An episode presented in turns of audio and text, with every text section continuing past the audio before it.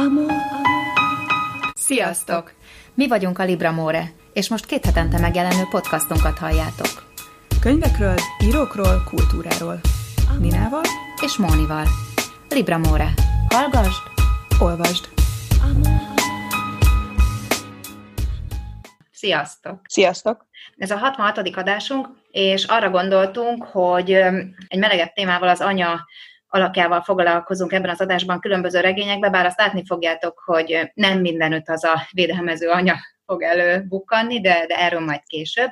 És hát nem személyesen találkozunk, mert észszerűen betartjuk a mindenféle Igen, igen, most szabafogságból kényszerített minket az élet, úgyhogy így virtuálisan készítjük el ezt az adást. Úgy és most egyébként abból a szempontból jó, hogy tényleg mindenki, mindenkinek még több jó indoka, meg oka van arra, hogy podcastokat hallgasson, hiszen, hiszen a, a lakásunkban, meg a házunkban vagyunk kényszerítve. Úgyhogy, úgyhogy hallgassatok nyugodtan még, mondjatok a barátaitoknak, hogy hallgassák a podcastunkat, és, és nyugodtan a korábbi adásainkat is, meg, meg szívesen várjuk a javaslataitokat, javaslataitokat, hogy milyen témák érdekelnének titeket.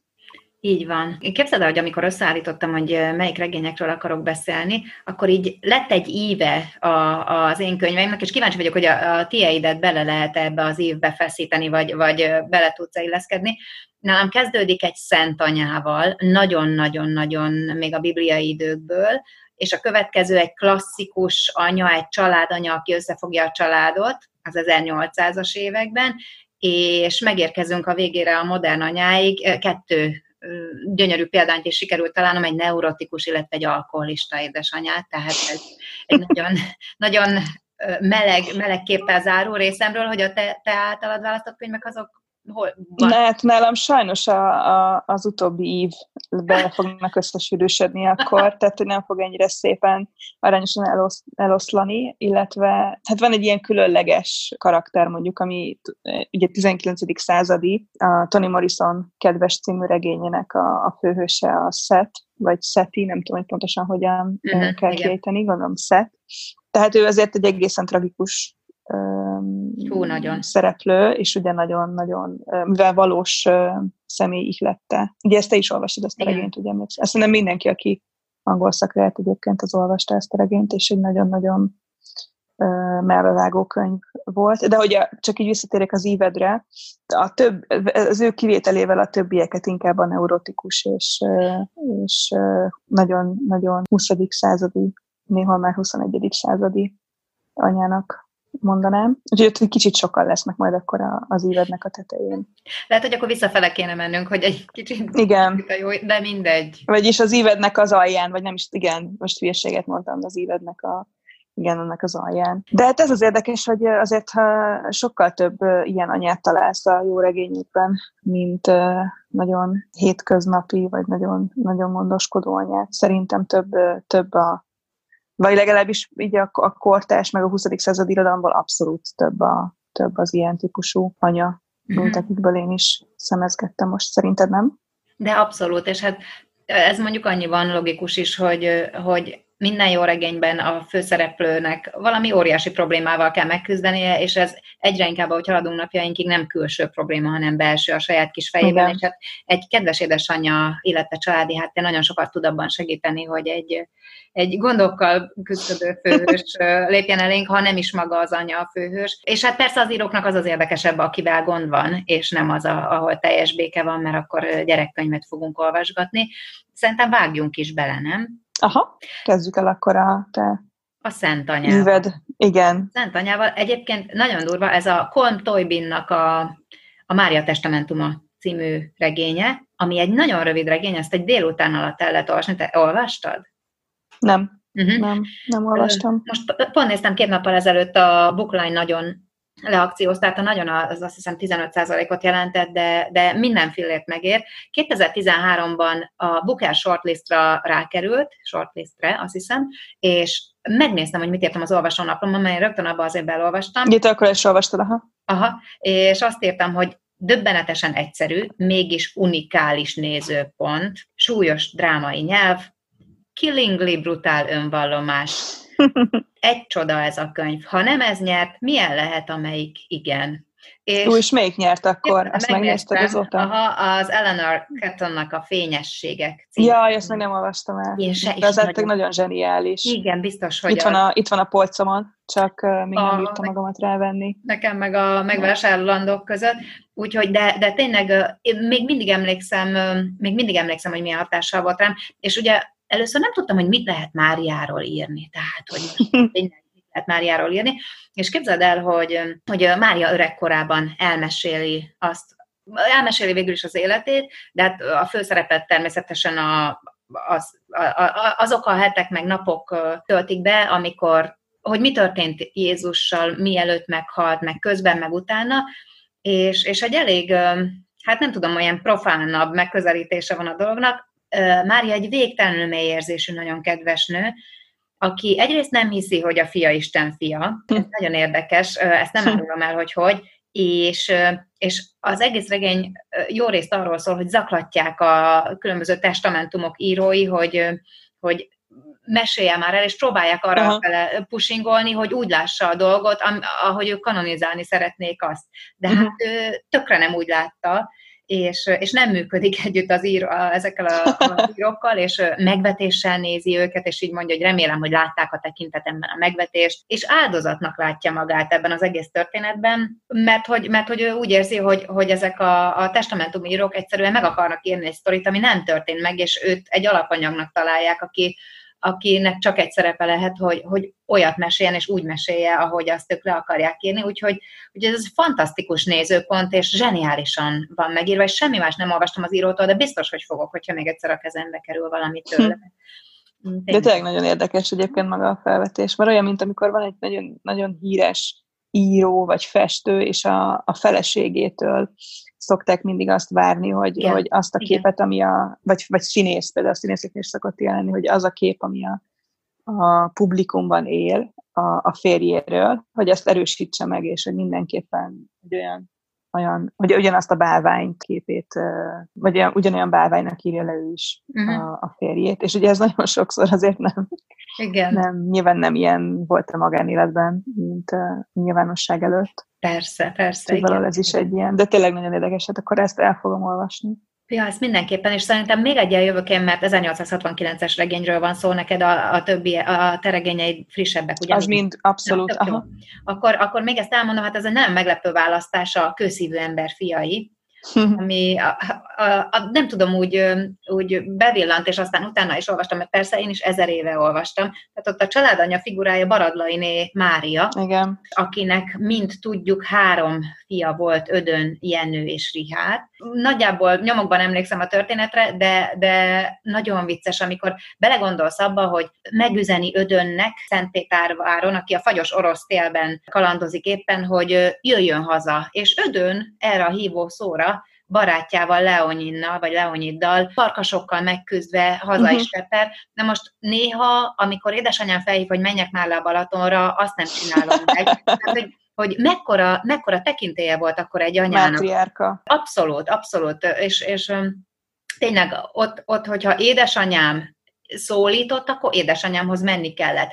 Vagy ugye Ödön Lángi Arankával szándékozott egybekelni, és Baradlainé próbára tette a leány hűségét.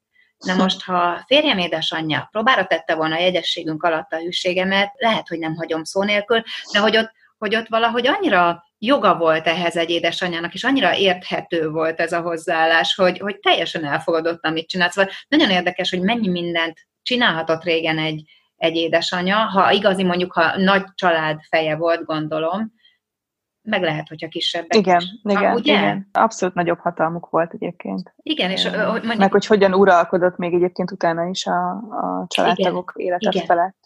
I, pontosan. Ez vagy... nagyon, nagyon érdekes. Egyébként ez az érdekes ebben, hogy, hogy ugye amikor a, a, a törvény olyan szigorú kereteket szabott annak, hogy te mennyire rendelkezhettél a család, családi vagyonnal, mm-hmm. milyen formában. Tehát valószínűleg ez is benne van abban, hogy nagyon sok esetben sokszor ilyen idősebb anyáknak is a életed végéig ki volt elszolgáltatva, vagy egyébként van, hogy a, a másik végletet lehet, hogy pont fordítva van. Mert ugye attól függ, hogy ki volt, ki az, aki a, az örökséget hozta a családba, vagy melyik ága a családnak volt gazdag, vagy melyik oldalon voltak még gazdagabb rokonok. Tehát sokszor ez is meghatározta azt, hogy te hogyan.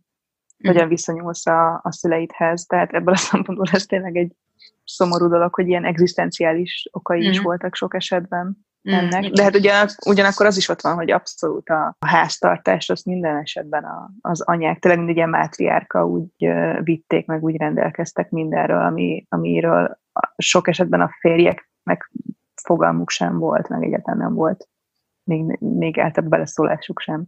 És hát azt hiszem, hogy ezzel végére is értünk a békeidőknek. Akkor térjünk is rá a nem annyira kedves, hmm. finoman szólva sem annyira kedves anyákra, és Gillian Flynn Éles tárgyak című, című regényében a főhős édesanyja abszolút egy ilyen karakter totálisan pszichopat, egy ilyen nagyon narcisztikus nőről van szó. A Gillian Flynn az az írónő, aki a Holtodiglannal robbant be, ugye Gun Girl az eredeti cím ennek a, a regénynek, és az éles tárgyakat azt korábban írta, de nyilván miután a hatodiklan nagyon felkapta az egész világ, így magyarul is megjelent a Sharp Object című regénye, és egyébként egy-két évvel ezelőtt, vagy talán két évvel ezelőtt az HBO is csinált adaptációt ebből a regényből, egy, egy minisorozatot Amy adams a főszerepben. Camille Preaker a, a főhős, egy újságíró, ki Chicagóban él, és egy nagyon-nagyon nehéz, igazából az egész élete borzasztóan nehéz volt, egy nagyon komoly pszichológiai problémákkal küzdő nőről van szó,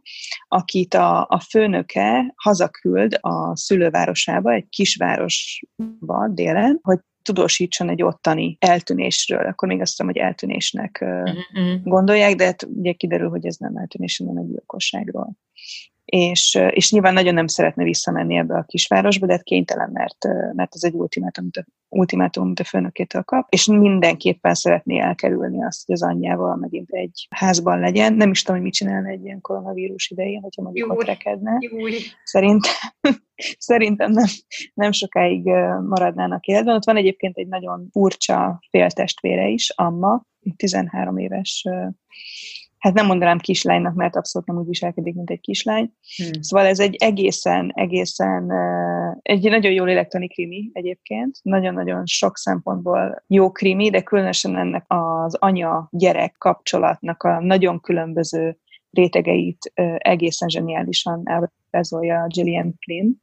Úgyhogy aki szereti az ilyen kliniket, amiben abszolút az anya-gyerek viszony és az a fajta függőség, illetve hogy ki, ki az, aki nagyobb fájdalmat tud a másiknak okozni, meg milyen módokon, az, az mindenképpen olvassa el ezt a krimit, mert, mm. mert tényleg, tényleg, tényleg nagyon jól meg van írva. És szerintem akkor a zene az legyen az HBO sorozatból az éles a filmzenéje.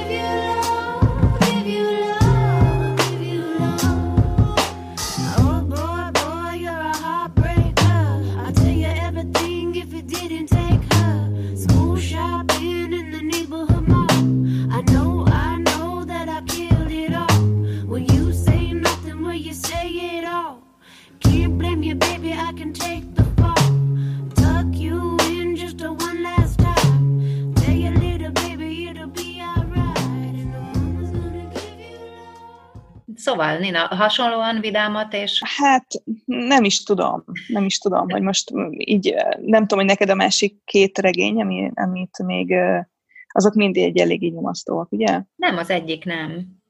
Akkor legyen egy nem annyira nyomasztó. Vagy le, le, nem, akkor legyen még egy nyomasztó. Igen, szerintem legyen még lesz, és akkor, Jó. akkor legyen egy ultra nyomasztó, az adás legnyomasztóbb könyve. Na hát most, most így előre ezt ki mered jelenteni? Úgy, ki, hogy... teljes mértékben, mert ez a világ egyik legnyomasztóbb Új. könyve. Toni Morrison kedves. Ja, cím. igen, akkor igen. Oké. Okay. Igen, biztos. Szerintem ezt erre sokan, sokan uh, értenek egyet, sokan helyeselnének a kijelentéssel. Ez, ez egy nagyon-nagyon-nagyon kemény könyv. 87-ben jelent meg, és ebből is készült egyébként egy film változat. Oprah Winfrey játszik egyébként a, a film változatban. A, az az érdekessége ennek a, a regénynek, hogy Toni Morrison valós történet alapján írta meg, kicsit úgy, mint Margaret Atwoodnál az Elias Grace, hogy ott is volt egy ugyanaz az eset, csak nyilván ő ezt csak kiindulásként használta fel, de, de azért tényleg egész eléggé eltért. És azt a, ilyen levéltári dokumentumokat nézett át, vagy egy valami kutatáshoz keresett mindenféle anyagot, és, és talált egy, egy újság, egy, egy korabeli bejegyzés, hogy 1870-es években egy szököz rabszolga, a, akit elfogtak és el akar, vissza akartak vinni egy ültetvényre, megölte a gyerekét, hogy ne, ne jusson vissza. Hmm. Tehát inkább, inkább a halál, mint hogy, mint hogy a rabszolga a sorsot kelljen elszenvedni a gyerekeinek. Nem emlékszem el, hogy az egy gyerekét ölte meg, vagy az összeset, ez azért érdekes, mert ugye a regényben Szetnek, a, a főhős nőnek négy gyereke van összesen, de ebből csak három az, aki él, uh-huh. és Denver a, a, a lánya él vele együtt, két fia van még, aki már elköltözött tőle. Ő ugye szökött rabszolga, de már, már, már szabadon él. Uh-huh. Tehát most már időközben szerintem fel is szabadították, ugye, és mert annyi év telik el, de, de ugye kiderül, a, a történetben szépen lassan, hogy neki volt egy negyedik gyermeke is, aki, aki már miután elszökött az ültetvényről, az anyósához, aki, aki azt hiszem Cincinnati-ben élt, és oda, oda szökött el az ültetvényről. Amikor jött volna a serif, hogy visszavigye az ültetvényre, akkor egy, egy, az egyik két éves kislányát megölte. És ezzel a bűntudattal kell benne neki azóta is együtt élnie, hát nyilvánvalóan nem, nem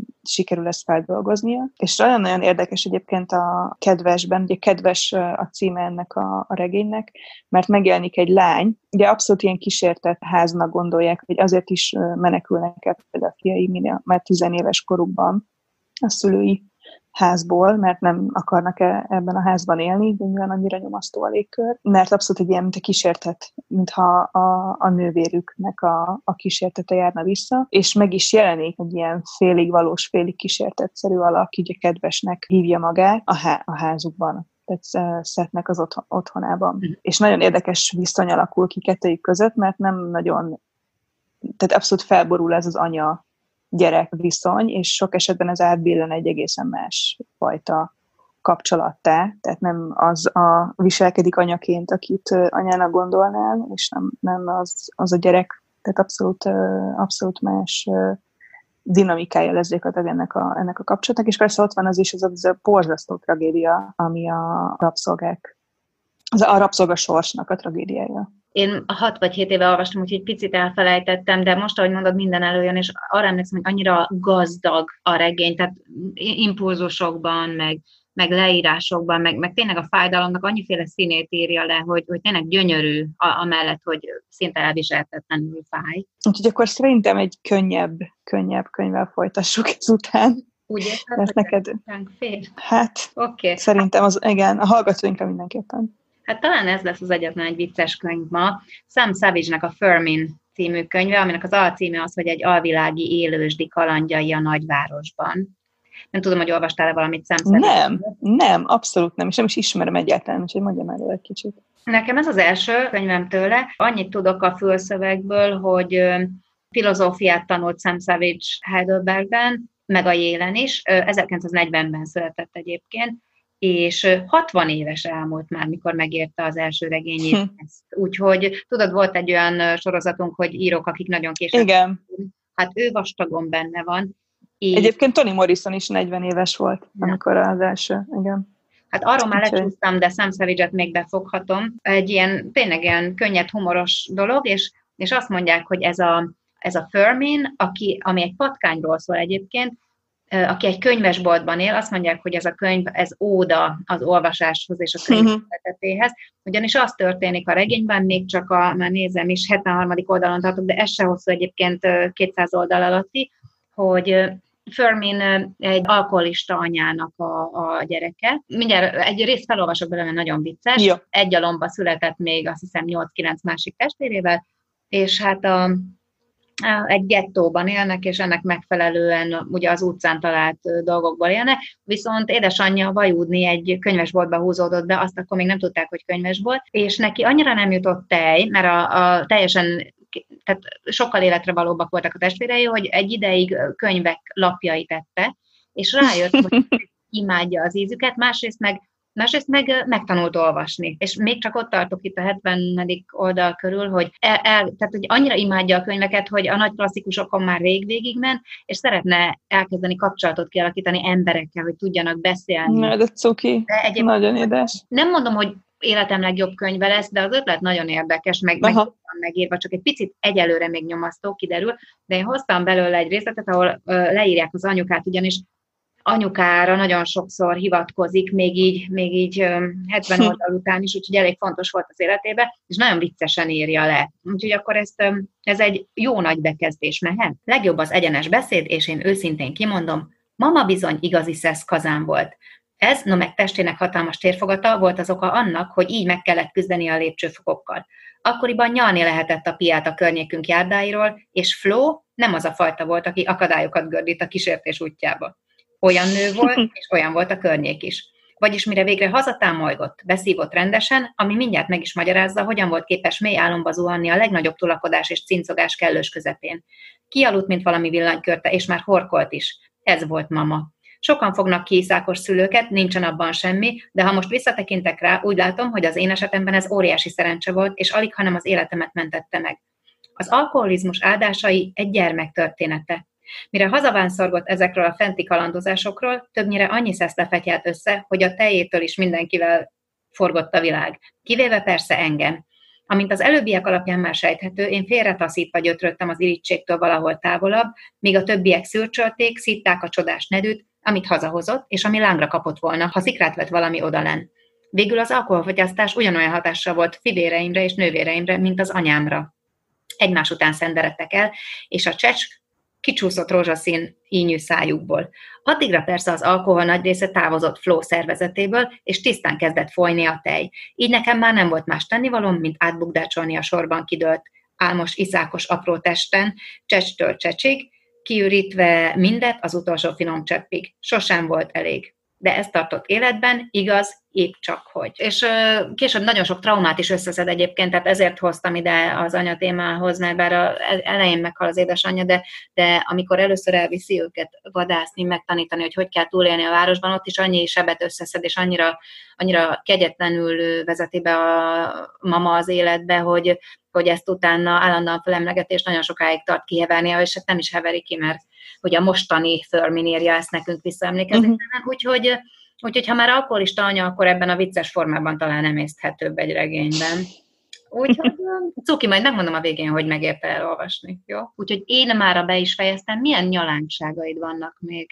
Ne, én nagyon röviden akkor beszélnek még Szelironi Normális Emberek című regényéről, ami egy nagyon-nagyon gyorsan kiolvasható, ez viszont ilyen 200 oldal alatt van és két megosztó könyvről. Ez is egy megosztó regény volt, inkább csak azért Magyarországon, ahogy így olvastam, azért külföldön inkább lelkendeztek róla. Nagyon jól ábrázolja a mai, és csak, csak érintőlegesen kapcsolódik a mai témánkhoz, ott nagyon érdekes a két anya. A középiskola utolsó évében, az érettségi évében ismerik meg a két főszereplőt. Írországban játszik, van egy nagyon gazdag lány, egy kisvárosban élnek, Marian, aki nagyon nem népszerű az iskolában, egy nagyon gazdag családnak a nagyon intelligens lánya, összejön Connell-el, aki viszont egy nagyon népszerű fiú a suliban, és viszont Connell anyja takarít, takarítónő Mariannéknál és emiatt, mivel ő a Conan szokta felvenni kocsival az anyját, nagyon gyakran találkoznak Mariannék házában. Uh-huh. És az, azért hoztam példaként, mert a fiúnak az anyja nagyon fiatalon szült a, a fiát,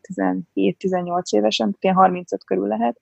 Egy nagyon-nagyon jó fej, nagyon jó szülő, és abszolút a helyén kezeli a, azt, hogy neki mondjuk anyaként mikor kell rászólni a fiára, és mikor kell védelmeznie, és nagyon keményen be tud szólni, és abszolút meg is mondja a, a fia szemébe, hogyha ha hülyeséget csinálsz, ezért bőven van ilyen a, a regényben, hogyha nem viselkedik tisztességesen Mariannal, és ellentétként van Mariannak az anyja, aki egy borzasztóan rideg ügyvédnő, azt hiszem. A Mariannak van egy bátyja, aki totál pszichopata, te, ilyen egészen sős módon kínozza a, a Mariant, és mindig, mindig neki ad igazat az anyjuk, tehát egészen szürreális. Már, mert egyébként a, az éles tárgyakat idéző azért mhm. annyira nem megy általán annyira durva állapotba, de az nagyon érdekes hogy egyébként tényleg ezeknél. És ugye az érdekes, azért érdekes, ezt elmondtam szerintem az éles tárgyaknál, hogy ott a, a kisvárosban ők egy nagyon gazdag család, a Gillian Flynn regényében, amikor ez az újságíró visszamegy, ők a gazdag család a kisvárosban. Aha. Itt is ugyanezen, hogy a Mariannék a gazdag család a, a, a kisvárosban, és egyébként meg ilyen teljesen aberráltan viselkednek egymással, meg, meg,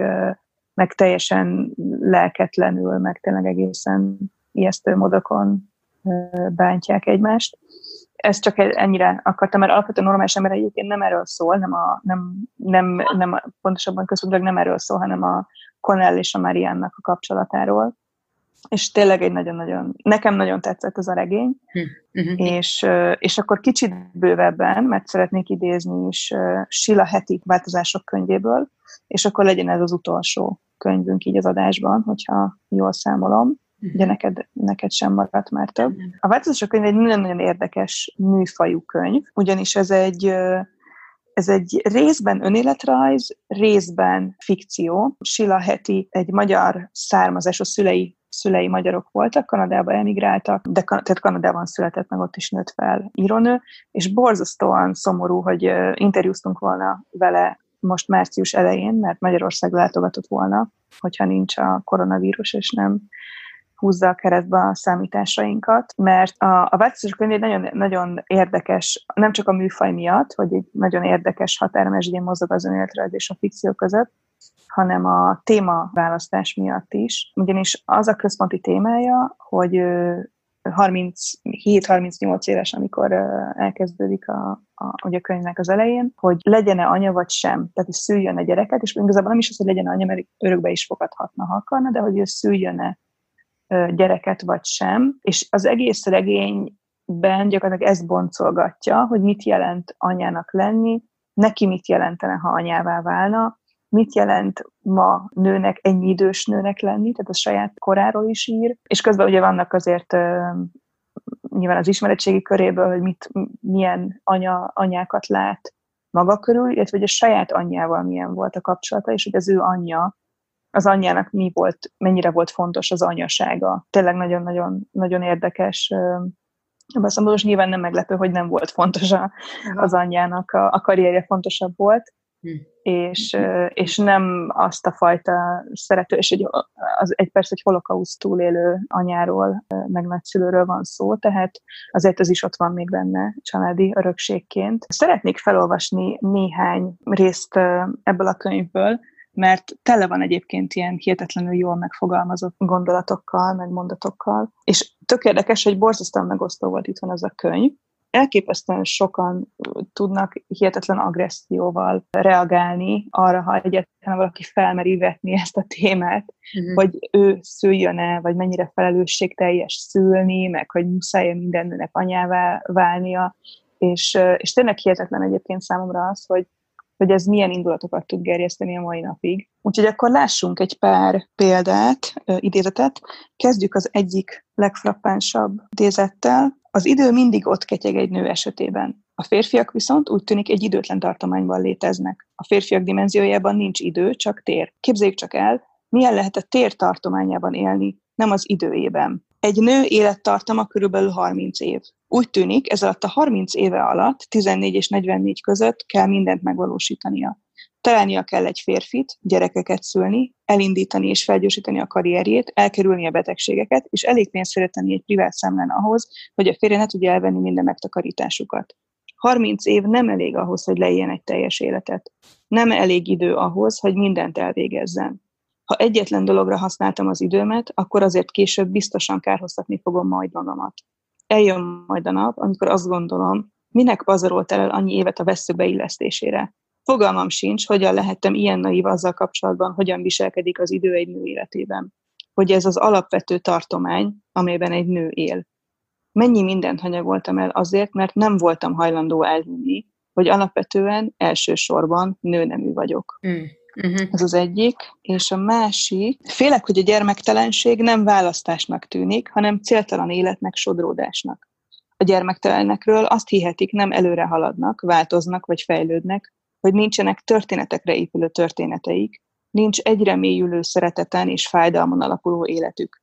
Talán úgy tűnhet, megrekedtek egy helyben, azon a helyen, amit a szülők már maguk mögött hagytak. Amit a gyermeket nem vállalók választanak, sokszor nem tűnik másnak, mint amit korábban a szülők is megéltek, csupán a korábbi életük folytatása. Nem tűnik másnak, mint amikor valaki még nem szaporodott. Tűnhet a döntésre való felkészülésnek, vagy akár próbálkozásnak is, hogy gyereke legyen. Mégis van valami pozitív, amit azok, akik nem akarnak gyereket, megélnek és tudatosan választanak. De hogyan mondhatjuk meg mi ez, amikor a szülők úgy érzik, ők maguk is megélték már, és jól ismerik. Mégis sokan közülük úgy élték meg, hogy nem ők választották, vagy pedig úgy, hogy tudták, véget fog érni. Egyesek megpróbálják elképzelni, milyen lehet gyermektelennek lenni, és gyerekek nélkül képzelik el magukat, ahelyett, hogy azt az embert képzelnék el, aki talán sosem lesz belőlük. A tapasztalat elmaradása felett érzett saját potenciális szomorúságukat vetíti ki azokra, akik egyáltalán nem akarnak részt venni ebben. Annak, aki nem képes megérteni valaki miért nem akar gyereket, elegendő megkeresni magában a gyerekek iránt táplált érzéseit, és elképzelni, hogy ez a vágy másra irányul, egy olyan életre, ami épp úgy tele van reményel, céllal, jövőképpel és gondoskodással. Uh-huh. Szóval nagyon-nagyon érdekes, tényleg nagyon sok ilyen gondolat van a, ebben a könyvben. De és egyébként nem mondom, hogy hibátlan, tehát vannak azért ebben olyan dolgok, amik nekem is uh, már kicsit túlzás ez a fajta önvizsgálat, és saját magam körüli, hogy, az, hogy minden, mert persze ez is a témája a könyvének, de hogy valahogy nyilván ő egy olyan attitűdű ember is, akinek egyébként a saját önmaga figyelése, meg önmagának a, az elemzése az, ami az elsődleges az életben. Nagyon-nagyon sok embernek biztos vagyok benne, hogy segít. Ez az a stílusom. Inkább, inkább elolvasok egy hosszú kések éjszakájáról szóló dokumentum gyűjtemény, esküszöm, mint ezt. Figyelj, vég, végül lett gyereke, nem? Nem, nem, nem. Nem, nem. lett gyereke, mert nem. azt mondtad, hogy, hogy az anyukája később nagymama is lett, akkor volt testója, és neki lett gyereke? Jaj, nem, nem, bocsánat, akkor lehet, hogy rosszul értett, mondtam, hogy a, az ő nagymamája. Ja, bocsánat. tehát okay. Nem, nem. Illetve nem tudom, most, hogy mondod, nem tudom, mert van egy, van egy öccse.